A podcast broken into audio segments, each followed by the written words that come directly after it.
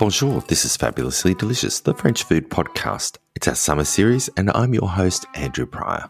Enchanté. Fabulously Delicious is the podcast that brings you, the wonderful and fabulous people involved in French food, whether they're here in France like me or from around the world. Each week, we dive into a specific topic, be it a French dish, an ingredient, or French cuisine cooking technique, and we learn about it from a special guest who's an expert on that topic. My guests are all about French food. Either they cook it, they produce it, talk, write, or photograph it, but above all, they love it. This week, we're going to chat to some wonderful Americans living life to the full here in France. Forest and Tanisha are lovers of all things drinking and cocktails and are both fellow podcasters. Forest and I had a wonderful chat about all things absinthe, and Tanisha told us everything we needed to know about the Kir.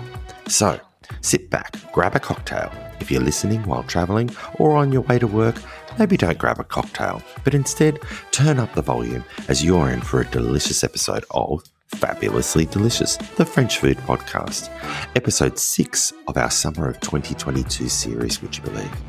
Bon app and enjoy a drink with Forest Collins.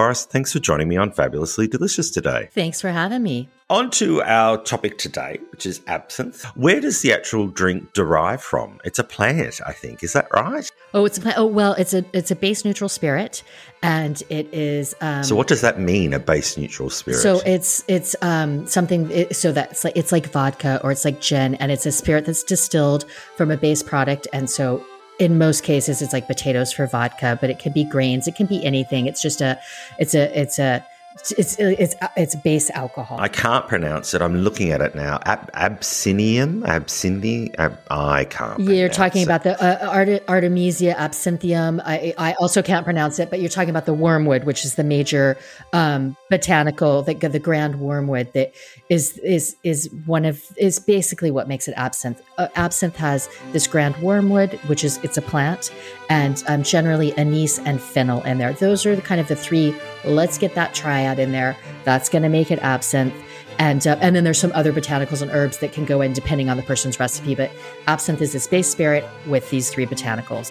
And the so this absinthium is also in other drinks as well. So it's not just in absinthe; it's in uh, bitters. Is that right? It can be in bitters. I mean, it depends on the yeah, it depends on the recipe for sure. I mean, it depends on the bitters recipe, the vermouth recipe, but it's it's an it's a, a botanical that could be infused into any. I mean, it could be in gin. You know, I mean, there's there's no like limitations onto what can be added in addition to juniper to gin. So sure, um, it could be in other things as well. Where did absinthe originate from? Well, um, like lots of cocktail and spirits things, there's there's a little bit of murkiness to it, but it's pretty much commonly accepted that it wa- originated in um, Switzerland in the late 1700s. Um, people say it was a doctor, Dr. Pierre Ordinaire, who created it, who was a French doctor in Switzerland. Um, and he created it as also many things, you know, around cocktail and spirits. He created it as a health elixir. So not as something to see a green fairy, but something to, right, to, to improve your health. So all these tonics uh, back in the day were often started that way. They were created by pharmacists, physicians to lift your spirits, uh, if you will. So that is, that's pretty much the accepted theory on on the origins of it. Although I've read that you know you have these sort of um, wormwood instilled drinks that were you know being created and distilled and prepared like back in Egyptian time. So, for those of us that don't know a lot about spirits and things, so if absinthe is made from this osinium, then so what's gin made out of? So when you say made out of it, um, I, just to clarify for listeners, because I think sometimes it's, it's not confusing. So gin and absinthe and vodka, um, you know, they could all be made from the same base, which could be like potatoes or it could be rice or it could be quinoa. And so those things are fermented. Um, they're, you know, they're mashed and fermented and, and then a, a, a spirit is distilled from them. And I'm not a distiller. So uh, if, if any distillers are listening, I know I'm not using all the proper terms, but a spirit is um, distilled from them, you know, using one of these big stills. And so then you have this just like basic alcohol, like it's like rubbing alcohol, right? It's just like it's created from this base product, which is not the wormwood that you're talking about, the absinthium. Um, and then that product Like in the case of gin, that product is put together with um, with juniper berries and then other different botanicals according to the recipe. With vodka, it's usually just left alone, and then with absinthe, it's mixed with the the wormwood and the anise and the fennel and then other botanicals as well. So um so they they they could be all made from the same base. And to be totally honest, I haven't read the European regulations, which are very dry reading on absinthe. So they may have some restrictions on what you make the base spirit from. But all all of these different white spirits like this, uh, I know absinthe can also be green, but all of these can be made from anything that creates the alcohol. It's the botanicals that you mix with after um, that give it the flavor. So sorry for that little detour. Yeah, no, I think fabulous. I derailed you. So no, uh, no, anyway. no, no, that's fabulous.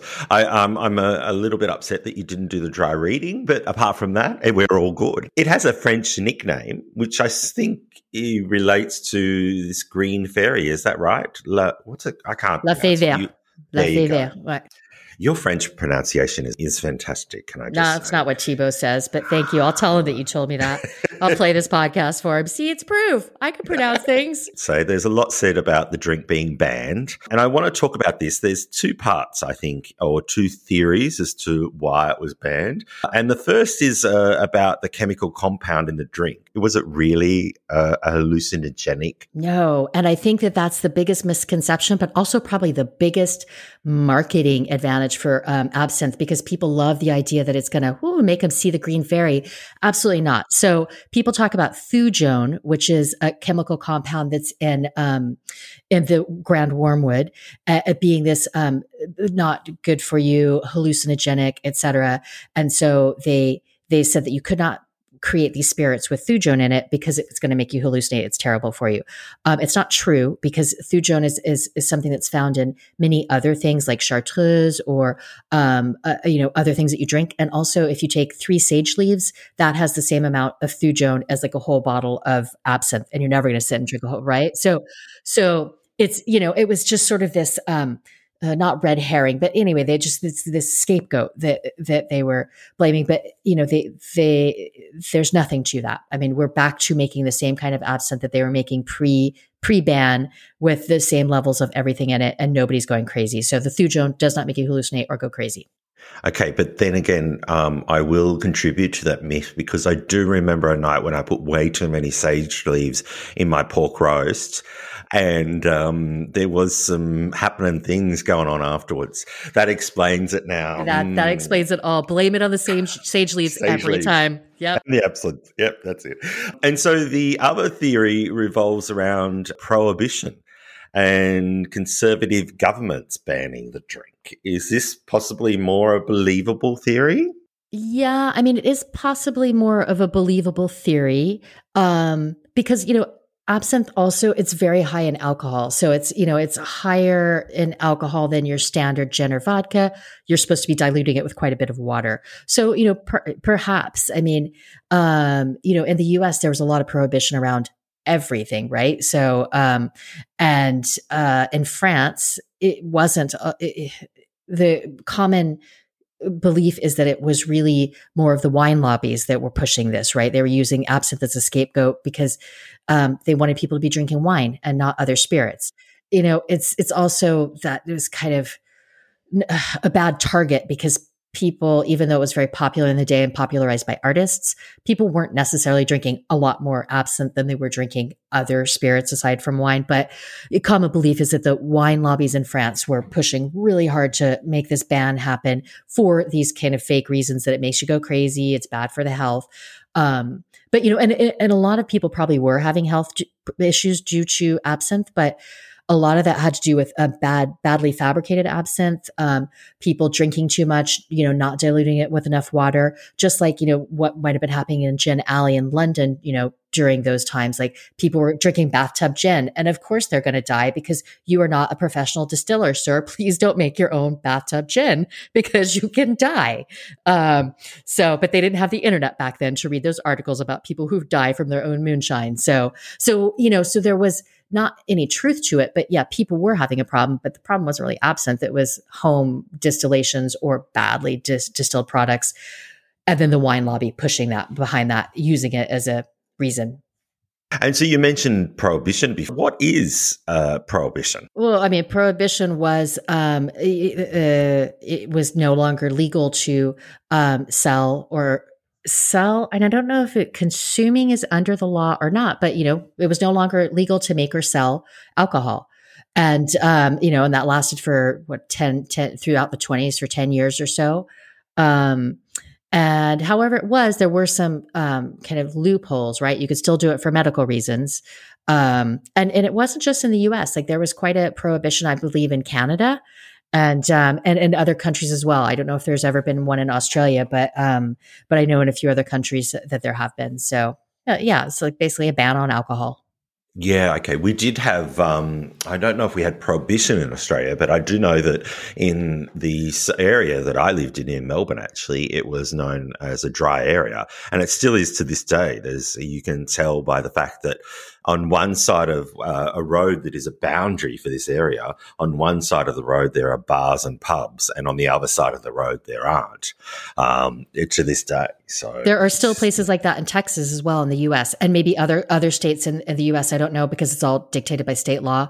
Uh, but yeah, there's still um, entire counties where you um, where that are dry, where you can't buy alcohol, and you have to have a special some kind of a special permit to drink a glass of wine in a restaurant there. So yeah, I mean, you still have different. You still have different ways of moderating people's drinking, right? Like prohibition was the great experiment, is what they call it, that didn't work. But you know, there's temperance movements, and there's places that like you know Norway they they uh, control their drinking by making it really, really crazy expensive. So, you know, I mean, there's different ways that people still try to control what we drink because, you know, drinking is poison at, at, at the base and it can be dangerous. So, uh, do they have prohibition in France? Do we know? I don't know of a prohibition in France. I was thinking about that as I was talking. I'm like, I should know this, but I really don't think that they, I mean, if I don't know it, that I think that they haven't. But again, you know, this whole ban on absinthe, right? This was like their way of controlling drinking and, and not just, um, you know, controlling drinking, but funneling the drinking to the, um, to the area that they wanted to, i.e. the wine wine that had you know, the winemakers, which you know probably had bigger lobbying power. In Australia, we get a lot of ads about, um, you know, not drinking when you're driving. It's, you know, it's obviously illegal, and it's and it's obviously illegal here in France as well. But you don't hear much about that here in France. I'm starting to hear more. I was just listening to something on the news, I think, uh, and I do feel like um, there's a little bit of lobbying happening again around, um, you know, um, this idea that um, all cigarette packages here have these um, pictures of lungs on them that are all diseased and whatever. And so I was just kind of out of the corner of my ear listening to some um, radio show that was talking about kind of proposing the same idea for alcohol and the idea that we need to remind the, you know, the, the grand public here that this is a, this can potentially be a dangerous substance. So, you know, to be consumed in moderation. And also, you know, for example, on my podcast, legally, I, I have to say at the end, um, you know, please drink in moderation because it's on a French radio station. I mean, it's in English, but, you know, um, so you don't hear about it. But I also don't think you have the same crazy drinking culture in France that you do maybe in a lot of Anglophone countries. I mean, you know, um, like I was just, uh, and I'm not not a stereotypical thing, but I was just in Ireland. I'm like, I you know would never see people drink as much in France just out socially as I do there. I take that to back to the U.S. as well, right? Like you just don't see people. Um, I would guess Australia, maybe Canadians are a little bit more, you know, reasonable than, than the other Anglophones, but uh, but I think that French people um, have in general a different relationship to alcohol. And i think that's changing with the younger generation. And that's why i'm hearing more now about this this regulation. So um so you're right. You don't hear as much about it here but i think it's starting to come up more. You're listening to Fabulously Delicious, the French food podcast. If you're enjoying this episode, then please share it around with your friends, colleagues, family. French food is wonderful and delicious, and so are these chats with lovers of French food. And they can be enjoyed by any foodie, no matter what their preference for cuisine is. Subscribe wherever you listen to podcasts, be it Apple Podcasts, Spotify, or wherever it is that you listen to podcasts. Oh, and leave a review. A five star one would be great. So remember, share me around with your friends and family. I love to be shared around. Now let's get back to more fabulously delicious, the French food podcast. In the 90s, getting back to absinthe, the EU lifted its barriers to production and the sale of absinthe. Now there are apparently over 200 different brands of absinthe. How do we find the best one? Yeah, I think that, um, and especially my understanding is a lot of the ones that are made in Europe now. You're right. That's a great question. How do you find the best ones? Because a lot of them that are made, they're basically like flavored vodka. I mean, it's the same thing. We're looking at this base spirit. They're throwing in enough wormwood to call it absinthe, but then they're throwing in caramel and whatever kind of thing that turns it into a gateway spirit for you know young palates that can appreciate the more challenging aspects of absinthe. It's very hard to find the good ones. I think that you have to go with really reputable um, names. You know, so like for I think if you really want to get into absinthe, then you really start have to start doing the research. But I think you can go for something like Kubler, which is a Swiss absinthe, which I think is a very good entry level absinthe, or I also really like the um, Pernod absinthe, which is made by Pernod Ricard. So you can find it pretty easily everywhere. And um, it's been a while since I've talked to them about it, but you know, I think that this is an absinthe recipe that they uh, used when they were resurrecting their original recipe from many, many, many decades decades ago. And um, I'll send you a picture when we get off of this. But I'm actually looking at my bar right now, and I've got both the Kubler and the Pernod, and there's a couple other, you know. Um, reputable names. I think once you want to start getting into um, getting into it more seriously, um, then you want to. There's some you know interesting websites around absinthe, and and I can't think of them off the top of my head, but I can send them to you for show notes. Some that I refer to sometimes um, that you can look to. Uh, and and there's also, by the way, some interesting absinthes coming out of the US. I don't uh, drink them as often, so I don't have recommendations for a specific one, but I think that you even have a better percentage of good absinthe being produced in the US than here in the in the EU, where there's just a lot of crap being made and has been being made for a long time in places where it wasn't banned, for example, like the Czech Republic. So anyway, long that was a really long answer. Try try Kubler, try Pernod, and then do some research. Is it like other drinks that it has different tastes depending on where it's from or how old it is, or is it the same yeah. taste? I don't really find a difference um, in terms of age, but maybe my palate's just not that refined. But um, there are subtle differences, definitely, depending on who makes it, where it's made, how it's made, what other botanicals they put in there.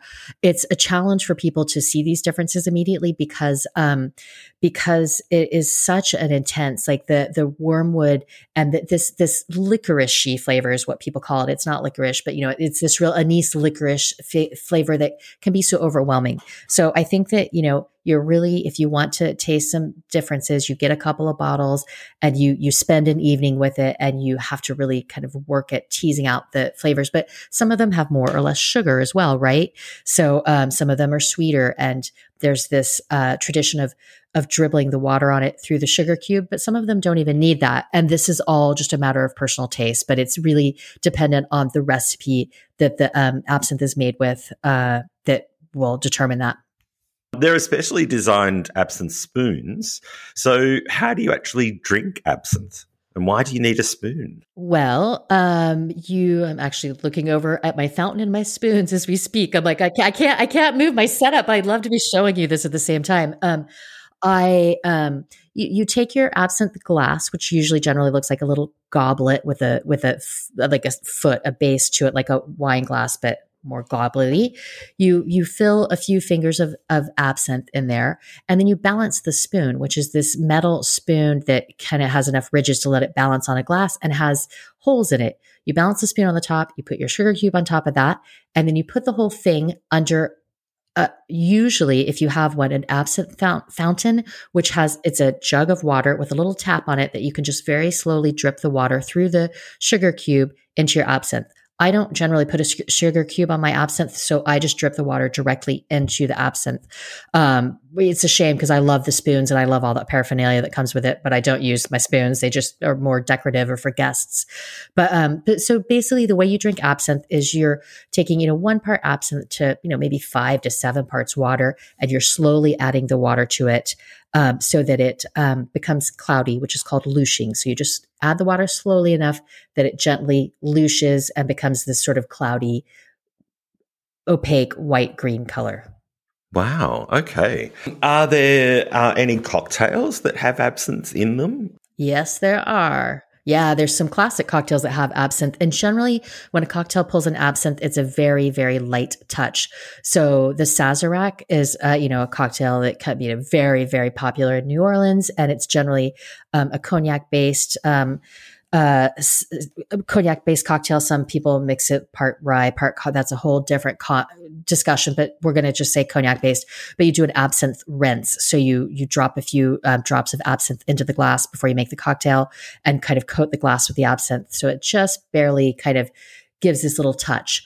Um, there's a another drink that was popularized by Hemingway. It's called Death in the Afternoon. It was invented by him, basically. Fabulous name. yeah. I mean, of course, you know, Hemingway is going to not just take a glass of champagne. He's going to ask you to put in a shot of absinthe before you put the champagne in there. So um, it's a pretty sturdy drink that's champagne and absinthe.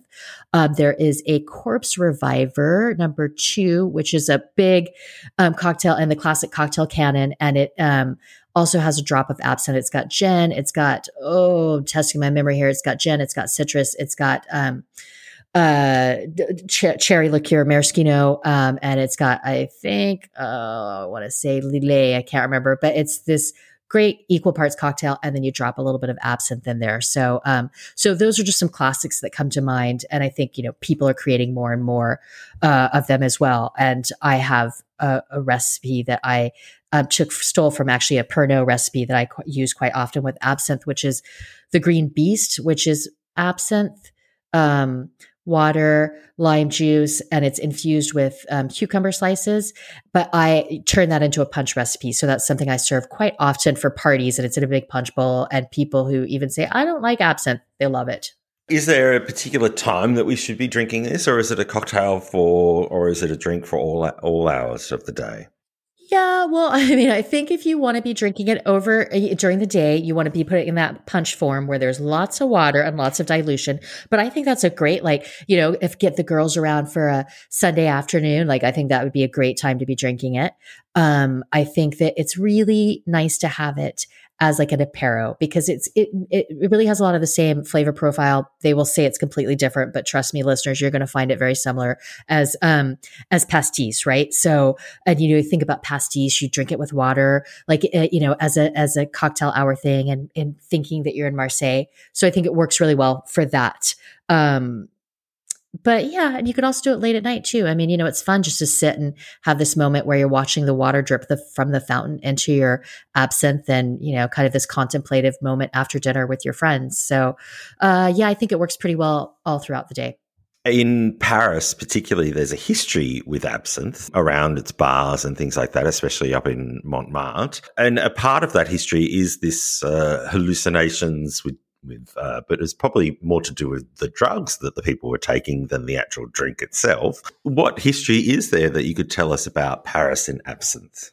Well, I mean, I don't know that I know any more history than just sort of this common knowledge thing that, you know, artists like Toulouse Lautrec and all of these people that were kind of in the heyday of the Moulin Rouge, like this movie that you love, they were drinking it at the time, right? I mean, you have um, not just artists drinking it, but it depicted in artwork. So, you know, there's just been a long kind of um, link between the two.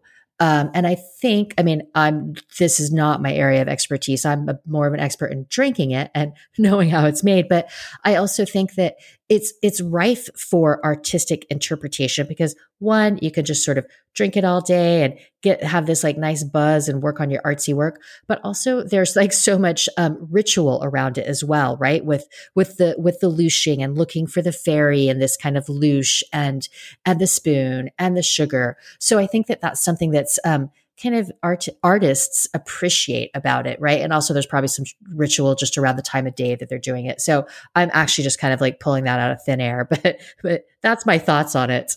Paris cocktail bars is uh, now. Is there anywhere in particular that we should go to have a, an experience of having our first absinthe in Paris? Yeah, I really like um, Lulu White because um, you know it's sort of a it's it's a modern way to have um, absinthe, and they've got some nice fountains there. And they used to have a little touch of absinthe in all their cocktails. I think they've kind of changed the menu slightly because not everybody is on board with that. But I would recommend that people go to Lulu White and talk to those guys. You know, there's there's other places. I think there is a place called uh, Le, Le L'Absinthe Cafe, but you know, I I It's not one of my favorites. There was another one that just closed not too long ago. Can can can can Cantonada, um, which was the one that the one that was in the Anthony Bourdain um, No Reservation show where he went to visit the Absinthe Bar. That one's closed. So if anybody's looking for the Anthony Bourdain No Reservations one, not around. So I really like I, I like Lulu White for that. It's you know you're going to get a modern.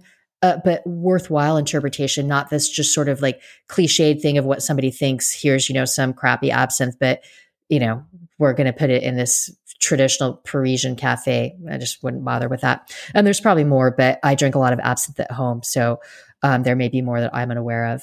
Thank you so much for teaching us all about absinthe uh, today on Fabulously Delicious. My pleasure. Thank you so much for having me. It's really been a lot of fun. Since being part of MasterChef Australia in 2013, I've been doing food tours and cooking classes with thousands of fabulous people. That's why I'm super excited to announce new cooking classes here with me in France the first time since COVID started. 2023 is your chance to come visit me here in Montmorillon and participate in cooking experiences highlighting the regional produce of the area and some of the wonderful dishes and ingredients discussed on Fabulously Delicious. So check out my website via the link in the show notes, andrewpriorfabulously.com for more information and register your interest now.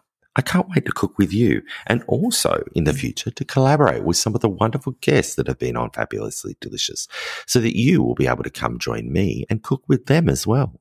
So stay tuned. Merci beaucoup. And let's get back to more Fabulously Delicious with Tanisha Townsend as we discuss the Kir. Bon app. Tanisha, thanks for joining me. Thank you for having me. I'm excited to be here. So today's topic, it's all about Kir and Kir Royale. So first up, what is a Kir? And it's spelled and how is it spelled? K I R. So Kir is a type of liqueur. It comes in different flavors, and then you mix it uh, for a cocktail. To uh, you can mix it with sparkling wine, or you can mix it with still white wine um, to have this amazing aperitif. Um, the Kir is cassis, is that right? Cassis mixed with white wine, yes. Now, of course, they've changed that a little bit too, and sometimes you know you can get other flavors because they have other types of uh, liqueur. So sometimes you can get peach. Um, I've had was it strawberry or cherry? I've had another flavor before um, outside of Cassis. All right, well, because I've got a test for you. I've got a quick little test, shall we say, a little bit of fun. I'm going to name the Kir, and you can tell me what's in oh, it. Oh, okay. Whew. I know this is going to be fun. Okay. I'm looking forward to this. Okay, so a Kir mm-hmm. Royale. Kir Royale is cassis, cassis, and sparkling wine. So the Royale, you know, because they considered champagne sparkling. So um, yes, yeah, that's how that came. Okay. Oh my gosh, my French pronunciation on this is just going to be terrible. I can feel it already. Akir Berrichon. I don't know if that's B E R R I C H O N. Kir Berrichon. Okay, so that's like what, strawberry or raspberry in white wine? Red wine and blackberry. Red wine liqueur. and blackberry liqueur. Okay, that's what they do when they change it. A crème de mûre. A crème de mûre. Who ever knew there was a blackberry liqueur? They will make liqueurs out of anything. They anything. when I die, they can make a cure a, liqueur out of me. It'd be delicious, slightly make bitter. a cocktail, you know, out of from yourself. Yeah, because like we were saying, talking about monks, um, the original Kir, the name comes from a Catholic priest in Dijon. His name was Canon Felix Kir, so that's how like, the name of this cocktail. Became. A Kir Bianco. Can I phone a friend? I'll be your friend. It's sweet white vermouth. Ah, because then vermouth bianco. Oh, bianco. Yeah, yeah, yeah, yeah. Okay, that yes, makes sense. Yes. So many variations. Okay, this one should be an mm-hmm. easy one. A, Akir Breton. Okay, so something from Britain, um, from the Bretagne region. Uh, we. What do they have up there? Think apples. Cider or apple juice? We. We. I talk. Parfait. a Kir Imperial. Um, this is a hard one. Mm, Kir Imperial. So there's a liquor, uh, Chambord Imperial, which is made from raspberries. Yes. Is that what you do? You are oh! good. Yes. Woo. Okay. Kir Normand. That's easy because we just had the Kir. Right, I was gonna say, is this the same as a Kir Breton, where it is some type of Yeah, so it's instead of Bre- Breton cider, it's Normandy cider, which kind of isn't that the same thing? Oh no, no. Well, say, don't, really. don't let them hear you would say that. Don't let them hear you say that. If you were listening, anybody that lives in Normandy or Breton, you should just be getting a little bit of noise over this. um, uh, Kir Pamplemousse. Okay, pamplemousse is grapefruit, so it's got to be some kind of grapefruit liqueur or grapefruit juice. I know. Again, who knew that there was grapefruit li- liqueur? Like you said, they'll make a liqueur out of everything. Um, a Kir Petillant. P E T I L L O N T. Okay, pétillante. So this is probably just because pétillante is what we say for a sparkling wine that's not champagne. So it's probably just the regular um, cassis, and they've done sparkling wine, but not champagne. Well, actually, not. Apparently, they swap it with peach liqueur for that one. So maybe they, because they only use the sparkling wine, maybe it's peach liqueur. I don't know. But Kir Royale, uh, we co- covered that before with champagne. But then we have things that are Kirs but are sort of not. A pink Russian. What's that? I don't know. I know a white Russian with uh, Kahlua, no Bailey's, and then a black Russian is with is a um, cocktail with Kahlua. I don't know a pink Russian. So a pink Russian is apparently um, creme de cassis with milk. That made my stomach hurt. I know. I yeah, it would make your stomach hurt, wouldn't it? Speaking of hurt stomachs, a Tarantino Oh, what does he drink? Oh, beer apparently. well, so it's I mean that's exciting. A Kir um uh, a creme de cassis with beer. And finally, um a communard. A communard. Hmm. You're really stumping me today. Think about this one's a good one. If you think about it, it comes it will come. Communism, a community, a commune. It's a red wine. Oh, instead of white. Oh, Yes. So unfortunately, you haven't won a hundred thousand dollars, oh, but shucks. you do get to continue as a Okay. guest. I'm like, okay, Fabulous. Okay. no, I think we did well that there on that one, would have been nice. with though. a slight help from our friend. that hundred thousand would have been nice though. I know, but instead we can just have a Kir. Okay, uh, so you mentioned Felix Kir before. Apparently, he was the mayor of Dijon at some stage. Yeah. But um, yeah, so how did uh, what was the reason for creating the Kir? Do you know? It was part of his resistance to the Nazi invasion at that time. So um, uh, the he was just trying to make a cocktail and figure out some, you know, some things to do in his spare time. And so the Nazis actually confiscated all of the red wine. So Kir invented his cocktail using the white wine that he could get a hold of. And because it's made with creme de cassis, Mhm. what's creme de cassis made out of? Blackberries. Or do you call them currants, or are they blackberries? Now that's where it it's weird for me. As, Like as black- Australians, we would call them currants. currants. Okay, and are black currants different than blackberries? I think it might. I don't know. If, Yes. Okay, so then maybe it's Okay, different. so for us in Australia, a blackberry is uh, a mûre ah, in French. Okay. So, but then a black currant is a cassis Okay. in French. So that would be black currant. And so, have you actually been to Cassisium in Nuit Saint Jean? Uh, no, it's Nuit Saint George in Dijon. Have you been there? It's amazing. I have not. I mean, I've been to Dijon, but no, I have not been there.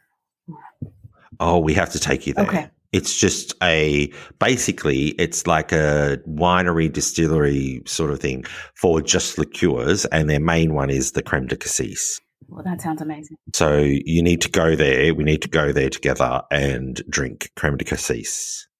and the other liqueurs. I'm in. And make sure we have a driver, a designated driver that's not us. Oh, no, it can't be us. Do you have a recipe for us to make a kir at home if we want to ra- make a kir at home? Well, yeah, the way is it easy? It is. It's very easy. Um, what I do is I'll take just um, a white wine glass and I'll pour in, say, like one centiliter or one part of the creme de cassis, and then I will fill up the rest of the glass with white wine.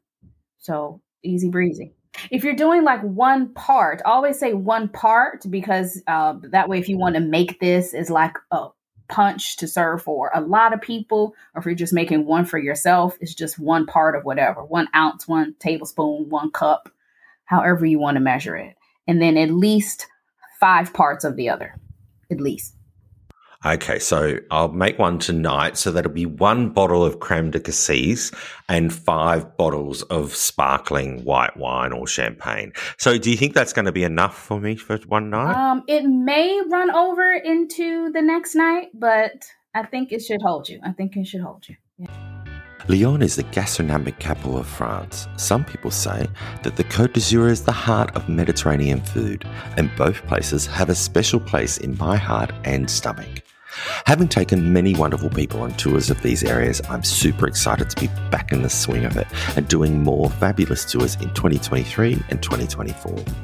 These are all small group tours that are all about food and they won't leave you with an empty stomach, but instead give you a wonderful experience, fabulous memories, and a full stomach but above all, a delicious love of France. Check out my website via the link in the show notes, which is andrewpriorfabulously.com for more information and register your interest now. Bon app. Do you recommend any types of white wine? Because there was a traditional Burgundy wine, but if we can't get that uh, white wine, what do you recommend for a kir? So if you can't get like a traditional Burgundy, um, white Burgundy is Chardonnay. So I would say get um, a lighter style Chardonnay, and by lighter style I mean one that is not oaked. So definitely get an unoaked stainless steel fermented Chardonnay because once you add in the oak, that flavor will be a bit overpowering. And it's interesting because some of the Chardonnays here in France, when they're not oaked, can be can tend to be a bit sweeter. They can, and that's yeah, and that's why that goes nicely with the uh, with the kir. But why would it be sweeter? Is it is it just the variety of the grape or the house of the grape or are they adding something to it what's happening there a lot of times oak will like smooth out some of those flavors and take and I don't want to say take away, but it'll smooth out some of those um, like rich, ripe fruit flavors. So if you don't have something oaked, you have these really fresh, ripe grape flavors. And so that's why it might taste sweeter because fruit, you know, when it's really ripe, fruit is sweet with the Kir Royale, it's usually champagne, but for some of us that aren't lucky enough to be like us that live in France and have access to a wide variety of champagne, for people, a lot of people overseas, champagne can be quite expensive. Uh, so, can we just use a sparkle, a local sparkling wine instead of a champagne? Absolutely. Or a Royale, Abs- just pretend. Absolutely. Um, uh, and I would say a prosecco in that in place of uh, champagne because prosecco tends to be a little bit uh, sweeter. Um, and make sure it isn't something that's like dry or extra dry because you don't want dry mixed with the the sweet uh, cassis. You want it to be on the same level. And I've heard recently in the news about champagne, just for a second to get off the kir topic for a minute, that apparently the champagne or the sparkling wine in uh, in England is doing really, really well and winning awards over champagne. What's that about? They are because they actually have um, the perfect climate for it. Uh, because it gets warm and then it also uh, they have definite seasons. It gets cold in the winter and then the um, you know the vines go dormant. But then in the spring it gets warmer and it you know kind of eases up. So they have really good conditions in order to grow grapes to make them into a sparkling wine. And um, because it's also uh, where they're doing sparkling wine it's not the part where it's like super rainy but it gets like just enough rain and uh, they have the soil for it. So, yeah, it's I've had a few styles of UK sparkling wine, and I've been very impressed every time. Right. Well, there you go. Um, just a shame that Brexit happened and it's probably going to be more expensive for us now in the UK. When do you drink a Kir or a Kir Royale? This is at apero or because it's an aperitif. So you drink it before dinner. This isn't um, a dessert drink eh, because it doesn't really work with the digestion. You want to have it before because it gets you ready for the meal. It makes you salivate. It gets you like, yes, it's about time to eat. I'm ready. So yeah, you serve it before dinner. And that's interesting, isn't it? Because there's this real thing about uh, with the French about alcohol and wines and aperos and things like that, especially in regards to what you're eating. Um, we went and had raclette at some French uh, um, people's houses, uh, friends of ours' house the other day, and they served a particular wine with the raclette, and then afterwards they served a particular liqueur because they said that you know this helps with the digestion of what you've just eaten. So there really is a a science, so to speak, about the way the marriage between French alcohol, wine, um, aperos, and liqueurs to French cuisine. And they all know it. That's the thing that's so funny to me. They all know it. And when you don't know it, it's like, oh, wait, what? I'm sorry. I'm not supposed to do this now. Oh, it's not time for this. Oh, wait, I, I didn't know this rule. I'm sorry. Let me figure this part out. But yeah, they all know the rules.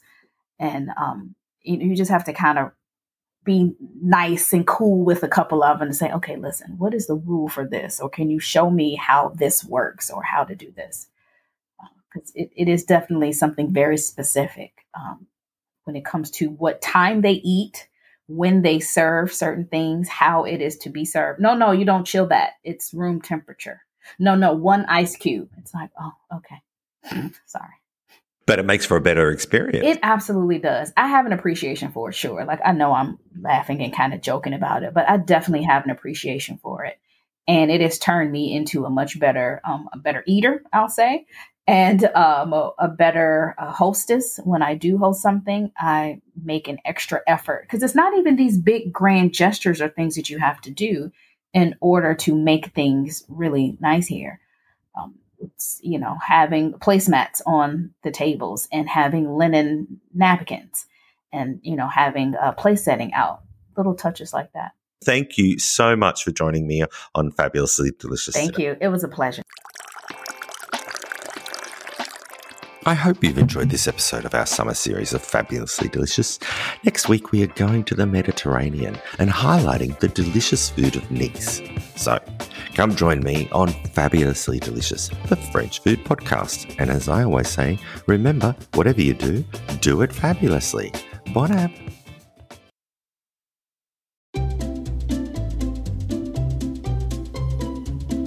Hello, and welcome to Novel Conversations a podcast about the world's greatest stories. I'm your host, Frank Lavallo, and for each episode of Novel Conversations, I talk to two readers about one book. And together, we summarize the story for you. We introduce you to the characters, we tell you what happens to them, and we read from the book along the way. So if you love hearing a good story, you're in the right place. Our ninth season is coming this fall. Tune in to hear from some of the all time great authors Charles Dickens, Jules Verne, F. Scott Fitzgerald, and more Subscribe to Novel Conversations wherever you listen to podcasts.